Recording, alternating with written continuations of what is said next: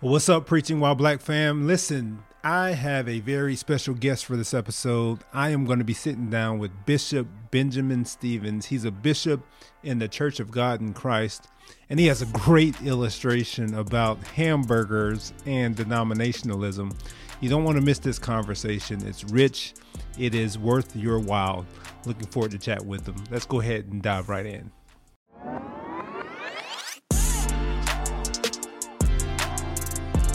Welcome to the Preaching While Black podcast, a podcast dedicated to the calling, craft, and content of the Black preaching tradition. And now, here's your host, John C. Richards, Jr.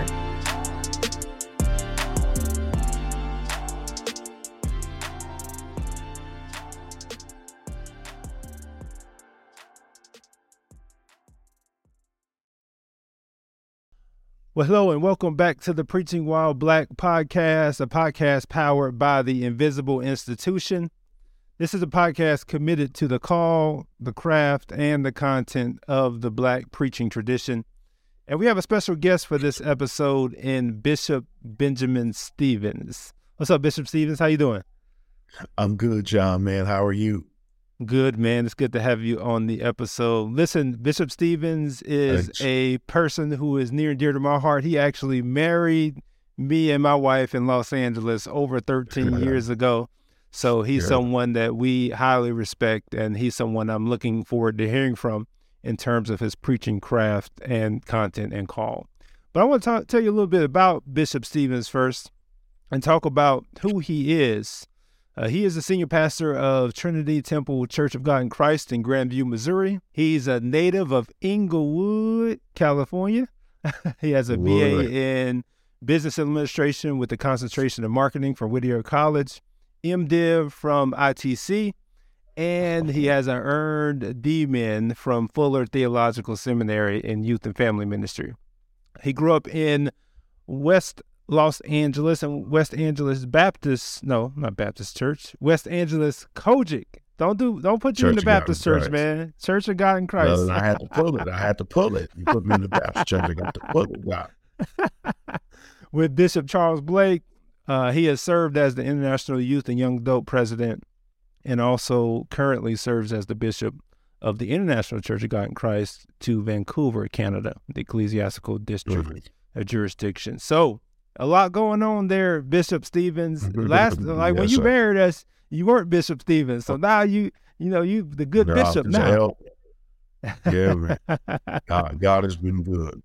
Yeah. Well, let's start by talking about your call to ministry, man. I really want to talk to you about your call because somebody will look at the beginning of your educational journey and see this BA in business administration and think that you're on another path, right? So exactly when did that call to ministry come for you? When did you first sense that call to pastoral ministry? Man, I started preaching at age 15. I accepted my call at a youth retreat in Lake Arrowhead, California, at a youth retreat around 15 years old. Started preaching 16, 17, throughout high school, late night, shut-ins and revivals and musicals and things like that, sermonette-based. And just throughout high school, was the young preacher in the city. And, of course, there at West Angeles Church of God in Christ under the leadership of Bishop Charles Blake. And God just started to bless me. When I got ready to go off to undergraduate school, I was headed to Whittier College to play football. And I asked Bishop Blake if I should major in religion. He said, "No, son." He said, "Major in business." Excuse me. He said, "The church is going to need someone that has a business acumen." He said, "And so you have time to focus on religion and theology at the next level." He said, "Let your master's degree be more theologically based." He said, "But your undergraduate degree," he said, "go ahead and focus on some area of business." He said, "You're going to need that component." He said the church has to be ran by men, he just said by men who are intellectual and who are competent regarding finance, regarding marketing and things of that magnitude. So he pushed me in that particular area, and I majored in business administration with a concentration in marketing. And I promise you, it was probably the best advice or one of the best things that Bishop Blake shared with me. So that's kind of, you know, I was a young minister even in college, but, you know, my business direction really was a great blessing to me. And today it really pays off very well, because it's true. What he said today with technology, today with how the church is ran, you must be fiscally sound. You must have business acumen. We're blessed to have over 20 people on our staff at the church here in Grandview, Missouri, here in Kansas City. And so it's just, you know, business has been a great payoff for me. So what foresight on his part to be able to see that in you and say that to you, and for it to pay off on the other side. Now, a lot of people are familiar with Bishop Blake, has pastored West Angeles Kojic for a long time. So you came up under his ministry. Can you tell me how else he may have helped you discern and shape your call to full-time ministry as a mentor? Oh, man, Bishop Blake was strategic. He was prolific. He was amazing in my spiritual journey. My mom joined West Angeles Church when I was 3 months old. Bishop Blake christened me at 6 months old. Bishop Blake was just paramount. Everybody needs a spiritual father. Joshua had Moses. Timothy and Titus had Paul. Elisha had Elijah. Everybody needs a spiritual leader. Everybody needs someone to hold them accountable and to point them in the proper direction. And so Bishop Blake was just paramount for me. When I got ready to graduate from undergraduate and I was ready to move on to seminary, he was helpful. I started off at Fuller Theological Seminary my first year. So I left undergrad at 22 years old, graduated in May.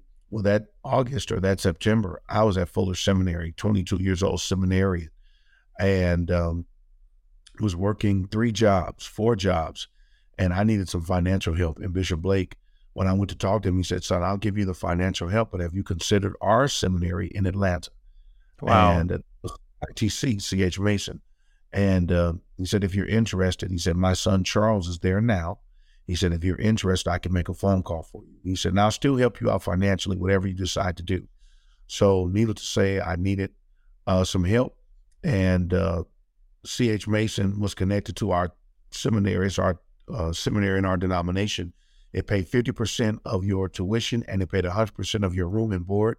Bishop Blake made a call to the dean at that time, the late Dean Oliver Haney, on a Thursday. I had an acceptance on a Monday.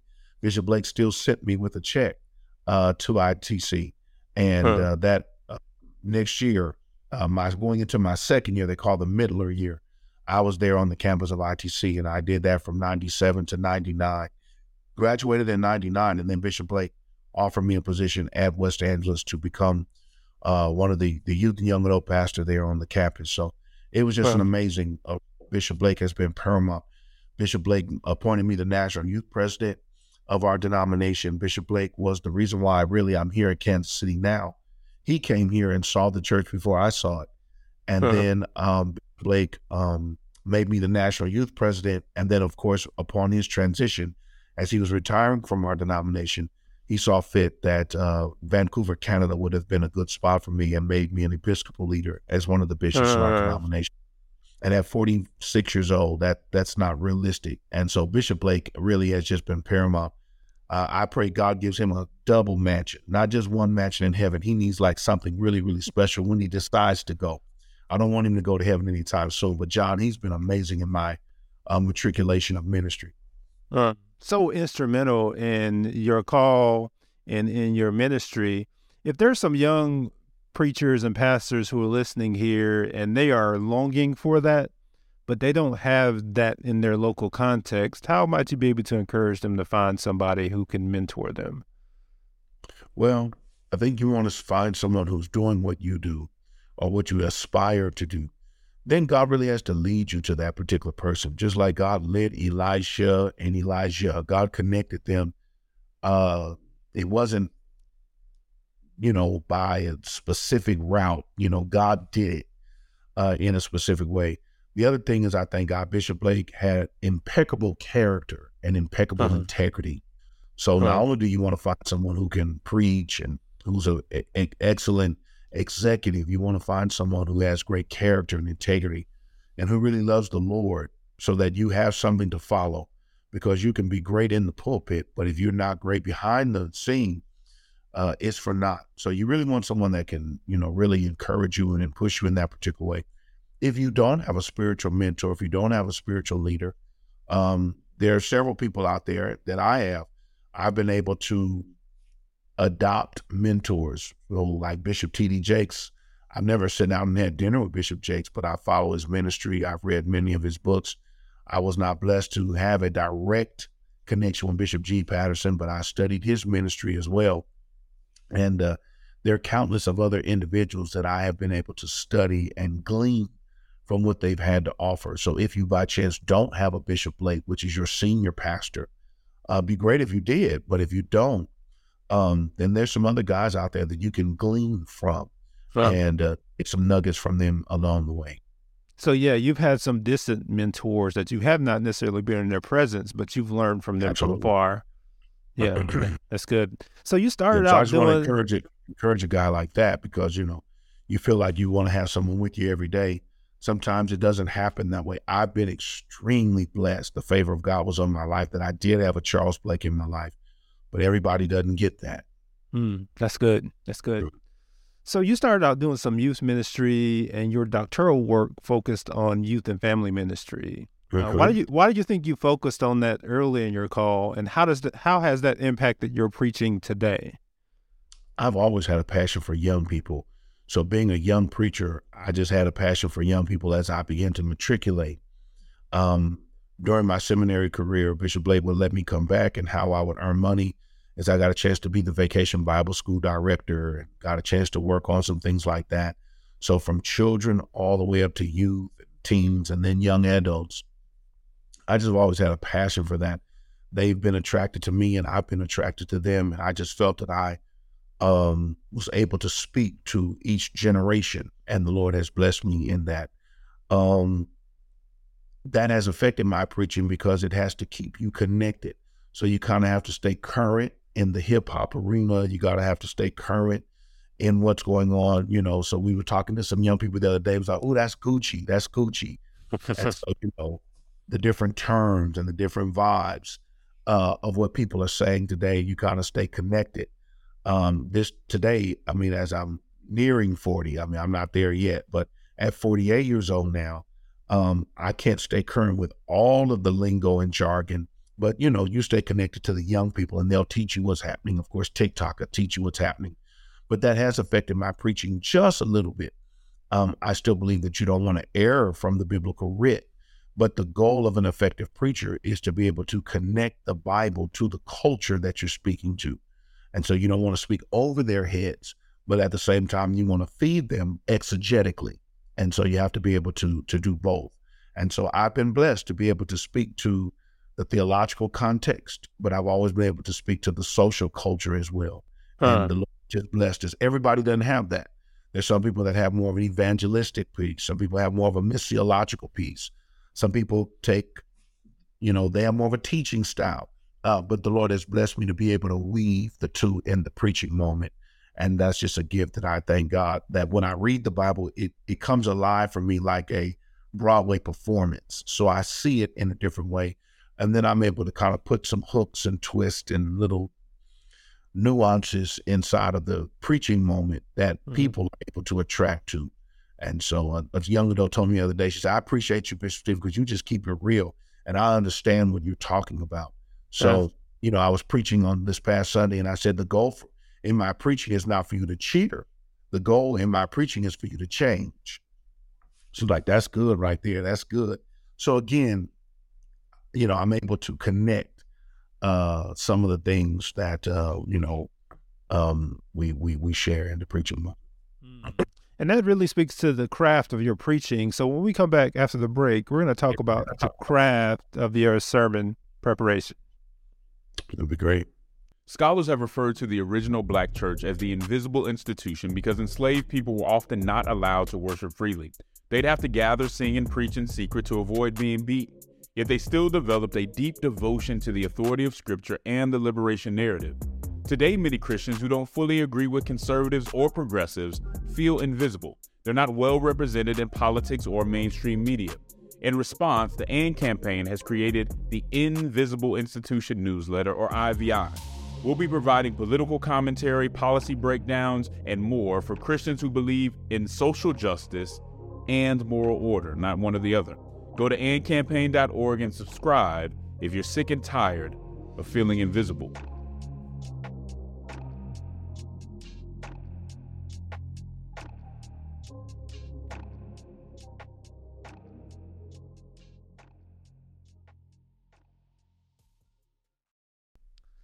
All right, so let's talk about your craft. You talked about young adults and being able to reach young adults.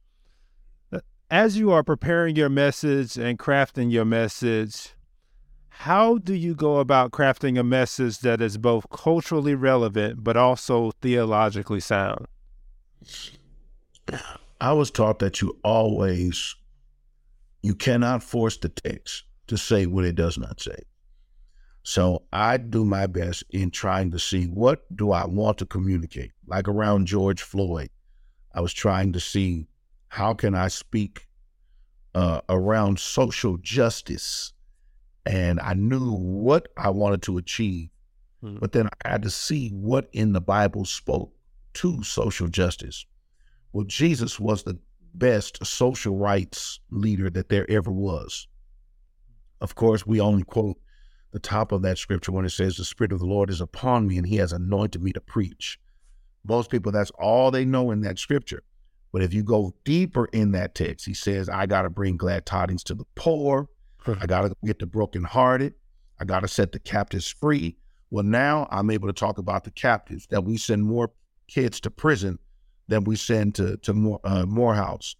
People that are financially not there. We have more people that are living under the poverty line than living over it, to emotionally and spiritually deal with those that are brokenhearted, dealing with now suicide and dealing now with individuals who are operating in depression or low self-esteem.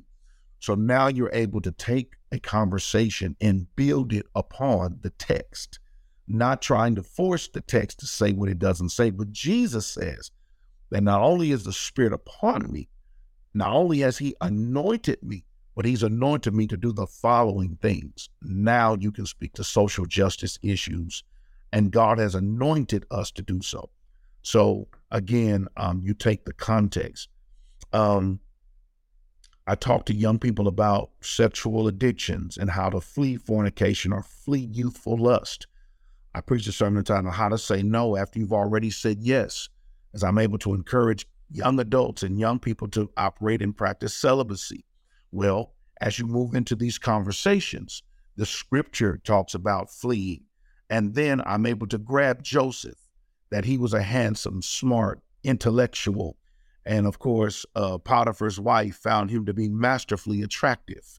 Well, you build the text, but of course, one day she sends everybody away so she could have him alone to herself. Well, of course, now play with it. You can build it. But again, the text says what the text says. If you read the text, she calls him into a room and she now is soliciting him. And so you're able to build it. Now, of course, I can take something from BET, or I can take something from TikTok. I can take something and put the story together, because now she's a cougar. She's coming. Oh, man, you see, I'm able to build the conversation. So I'm not forcing the text to say anything, but I'm able to connect a word like cougar. Now I have a young adult's attention, and now I have an older person's attention, and I'm connecting it. Of course, he's going to flee without his shirt on. That's what the Bible says. And so, it got hot in there. She wanted to take off all her clothes. Well, of course, now, come here, Nellie, help me talk for a little bit. You can build it, but again, not disrespecting the text. But now you can have an interplay with the text without doing it any injustice or any disrespect. So I'm able to then, again, weave some of those things into it, that Joseph said, no, I'm not going to I'm not going to disrespect my God, and I don't care what you offer me, even though the sexual moment might be fulfilling, I'm not going there with you. And so he leaves and he runs and he escapes, even though he pays a penalty for it. It was worth it because God is going to call him forth out of the prison. So hopefully people can see the text speaks for itself. Huh. That's good. That's good. So tell me, how far in advance do you plan your sermons? Do you preach in series format? And then how do you select what text you're going to preach during that period? As a pastor, I have moved again. I went to a few conferences that Bishop Jakes offered 10 or 12 years ago when I first started pastoring. When I first started pastoring, I was grabbing new sermons every week or trying to figure out what I was going to preach every week. And that was just tedious and daunting, because it's nothing like being Saturday about 6:30 p.m. and you trying to still think about what you're going to preach for 11 o'clock service Sunday morning. So as a neophyte in the pastoral position, I was doing that for maybe the first 2 years. Excuse me. But I quickly moved over to series preaching. So I have a monthly theme that I preach from. So in the month of January at my church now, celebrating the new you is what I'm preaching for this whole month, and talking about the new dynamics. And my graphic is moving from the cocoon to the butterfly. So that's what I'm dealing with all month long. So I have already given my 4 sermons for the entire month. In the month of February, I'm preaching a piece entitled Pivotal Pieces. And so each week I do have a point to that. Of course, pastoring now, I have a different agenda.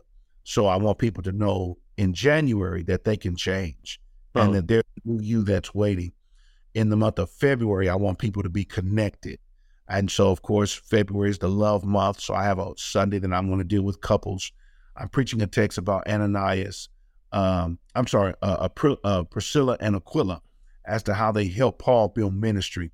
I'm going to preach a text that Paul talks about. We are nailed to the cross with Christ. And so I'll talk about the nail and the cross. There's another Sunday that I'm going to talk about Nehemiah, and the people are building a wall while haters are talking about them at the same time. And then the fourth Sunday, I believe, I'm dealing with a whole nother conversation with young people. So I have the young people with me on fourth Sunday. They have teen church on second and third.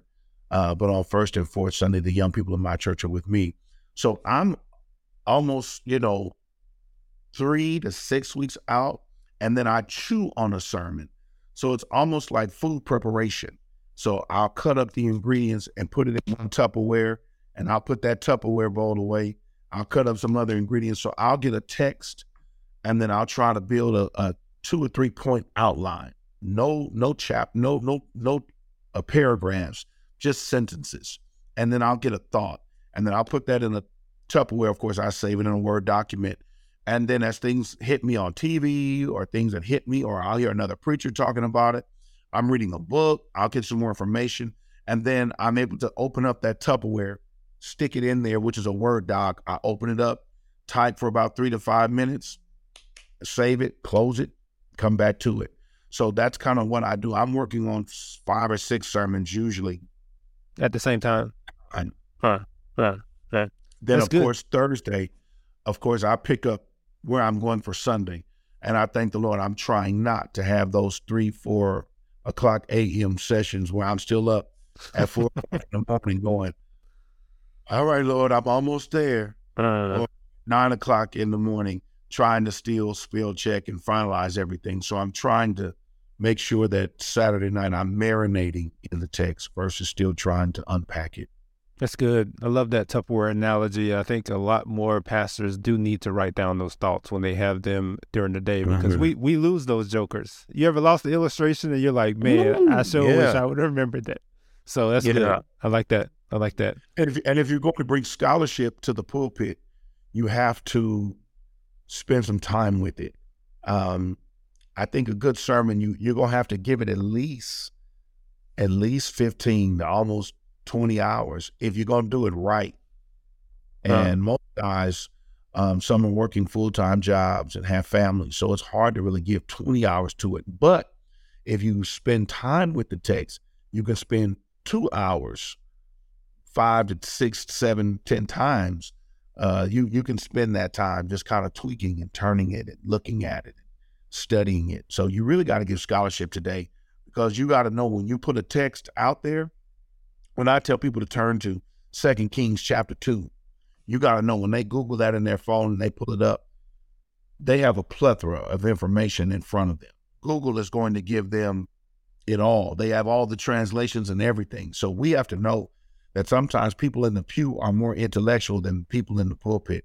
So if you don't give scholarship to the text, if you have not exegeted that text, and then if you have not spent time in the text, the people today are not going to listen to you. That's good. And speaking of resources, let's say if you had 3 resources that you use every time you prepare your sermons, what would those 3 resources be? Thompson Chain Study Bible, Logos Software, Good Bible Dictionary. Yep. Yeah, Thompson Chain is clutch. Mm-hmm. It's clutch. Yeah. Then, of course, you need a good Bible dictionary. The Logos software gives you a plethora of resources as well. But I just think you have to play with it. When I'm online, I'm using the Bible Gateway. So I'm able to also use that to pull up references, and I can cut and paste and drop. So between the Logos software, between Bible Gateway, that just gives me all kind of versions of scripture. And then if I get it, I can cut and paste it quickly.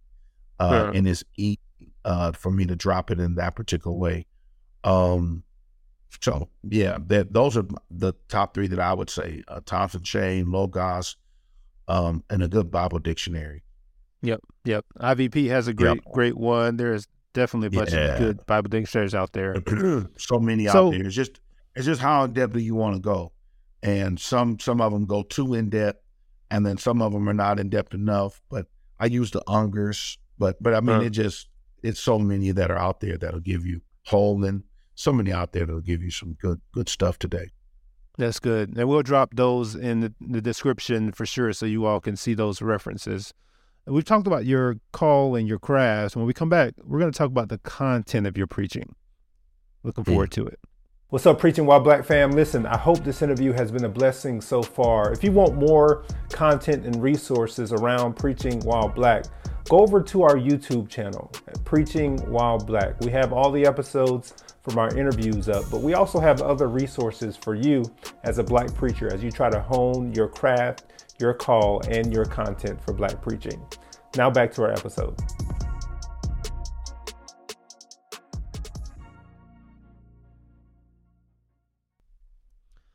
So one of the things that some people have heard about Kojic life is the phrase, you can't join in, you got to be born in. And this is true of many denominations. There's kind of this inherited faith for many believers. And that could be a good thing and a bad thing, right? Good that there's a foundation there, a family foundation, but bad in that it can become rote worship. So how do you overcome people who have grown up in the church but have not necessarily had Christ grow up in them when you are preaching? I push people today.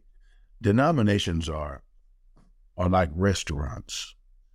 Let's just use the hamburger for a moment. I know you're interviewing me, but let me ask, what's your favorite hamburger spot? Oh, for me, it's got to be Five Guys. Okay. For me, I like Five Guys too. For me, it's probably In-N-Out. For somebody else, it's Wendy's. For somebody else, it's McDonald's. For somebody else, it's Burger King. Let's just use those right now. When you look at denominations, you have to look at denominations like you look at hamburger restaurants. At the end of the day, we all should have the beef in the middle. And so as long as it's USDA beef in the middle, then we good. For me, the beef is Jesus Christ. How you make the hamburger is according to your preference. Wendy's hamburger is square. McDonald's hamburger is round. Five Guys, they squeeze in the patty as you get it. In-N-Out, their patty is already positioned as well, but you can have it animal style. They are known for, the cheese and the onions and everything being together. And, that's the In-N-Out way. Five Guys, you have whatever you want on it. So, it's a little bit more pricey, but you get a very good burger. And they're going to not just give you French fries. They're going to dump it in the bag. They want you to leave with a plethora of French fries. Burger King is going to tell you to have it your way.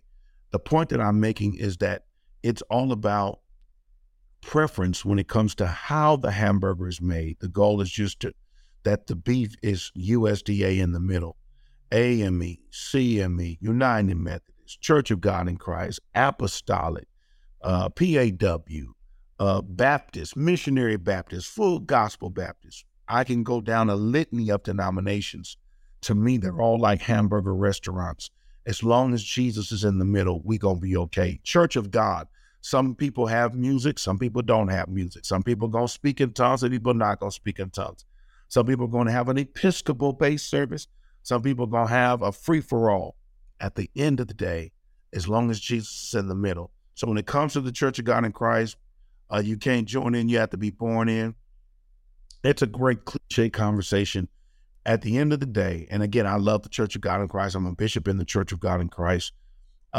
My push today is that before we push denomination and before we teach people church culture, I pray that people embrace Christ, because we can teach them how to have all of the aesthetics.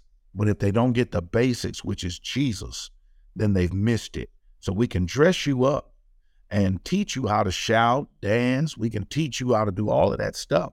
But if you don't know Jesus for yourself, we've missed the mark. So I believe that we have to be intentional about our pursuit for Jesus Christ. Just like, different denominations have their colloquial conversations, but at the end of the day, it's all about Jesus. So I want to ask you one more thing about the social location of your preaching. You're an L.A. guy. Moved from L.A. to Kansas City, to the Midwest. And Kansas City has had a history of racial tension. As a matter of fact, if you go to Kansas City, I know you know this, but there's a street that divides north to south, the heart of the city, that divides it racially. That less than 1 mile from each other, there's a population of people who are under the poverty line that you talked about, and there's another population that's over the poverty line.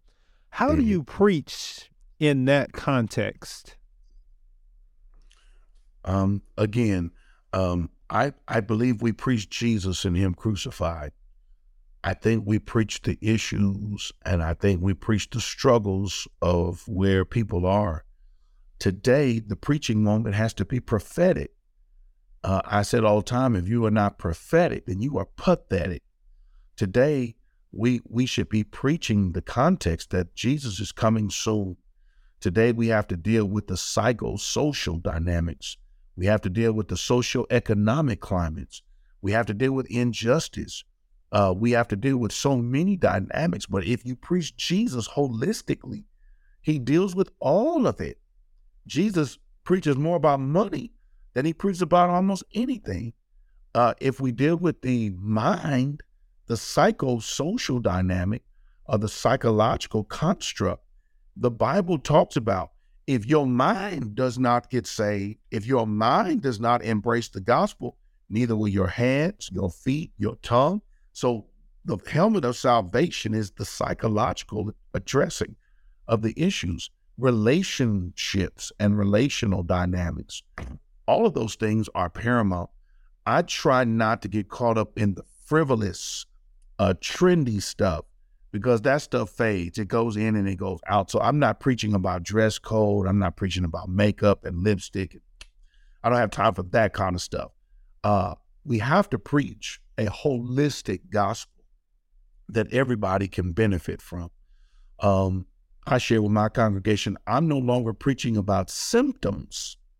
I want to preach about systems. So if you understand, NyQuil deals with the sniffling, sneezing, stuffy head. It deals with your symptoms. Vitamin C, echinacea, turmeric. Those are things that deal with your system. If your system does not get well, you will keep having symptoms. So oftentimes we preach to the symptoms, which is what you can see on the outside. We really biblically have to theologically address the system, because if we don't get to a man or to a woman's heart, as a man thinketh in his heart, so is he. So if we don't deal with it, and people really need to go further in that scripture, because that scripture says, not only as a man thinketh in his heart, so is he says that man can invite you to dinner and spend time with you and not like you at all. Go back and look at the text. The Bible says that as a man thinketh in his heart, so is he. So you know how to be fake, and you know how to fake it to make it. If you really don't deal with how a person mentally appropriates scripture, that person knows how to go through all the motions and they're going to miss heaven. So we have a lot of people that are churchmen, but they're not Christian. I'll digress. That was so good. And this has been such a rich conversation. You've dropped so many nuggets during this conversation, man. I appreciate you for coming through and talking about your call, your craft, and your content. I just want to let people know and thank them for joining us for this particular episode.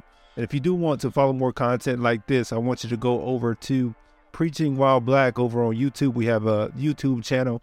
We also are on all our social media platforms. You can find us at Preaching Black. And we appreciate Bishop Stephens for joining us for this episode. And we definitely are going to see you guys next go round. Thanks for listening to the Preaching While Black podcast. For more helpful content and resources, connect with us online at preachingwhileblack.com.